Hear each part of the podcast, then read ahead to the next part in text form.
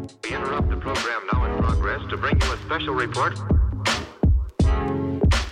Here are the highlights this morning's news. From the WPGU News Desk, here's today's headlines on WPGU 1071 Champaign's Alternative. For WPGU News, I'm Laszlo Toth. It's Monday, May 29th, 2023. A bill that would allow law enforcement to fly drones for public safety has recently passed both chambers of the Illinois Senate. The bill passed with bipartisan support and was initiated in response to the Highland Park shooting last 4th of July that was executed from a rooftop.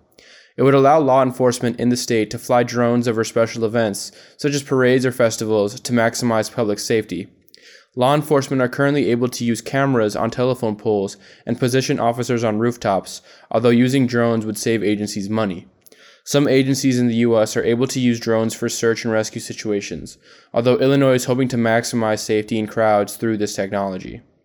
The Hedge Pop Park celebration was recently held in the Garden Hills neighborhood of Champaign, hosted by the First Followers Group, First Followers is a group devoted to helping formerly imprisoned people by providing resources for things such as housing or education.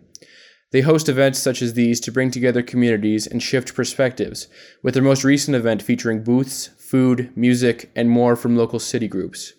First Followers will be hosting five more events this summer two in June and July, and one in August.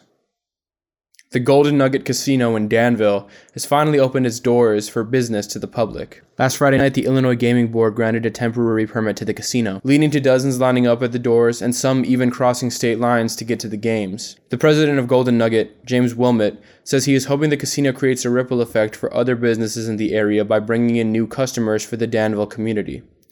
Wilmot says the community has been waiting on this project's completion for nearly 30 years, and he isn't opposed to adding hotels or dining to accommodate future clients. Contributing reporting for this newscast was provided entirely by Kaitlyn Devitt. Our deputy news directors are Kaitlyn Devitt and Alyssa Eaton, and our news director is Madison Holcomb. For WPGU News, I'm Laszlo Richard Toth.